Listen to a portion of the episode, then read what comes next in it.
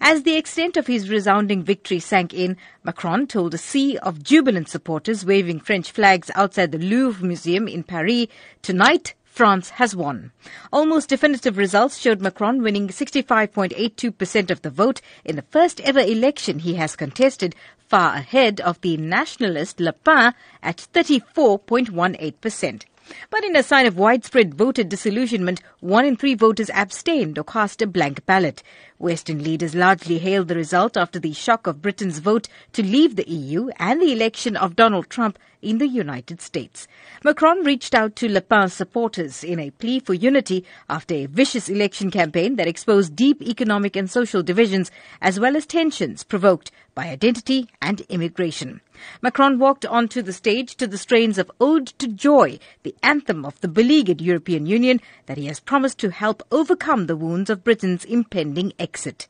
His 64 year old wife Brigitte, who he wooed when she taught him drama at school, joined him on stage with her children and grandchildren.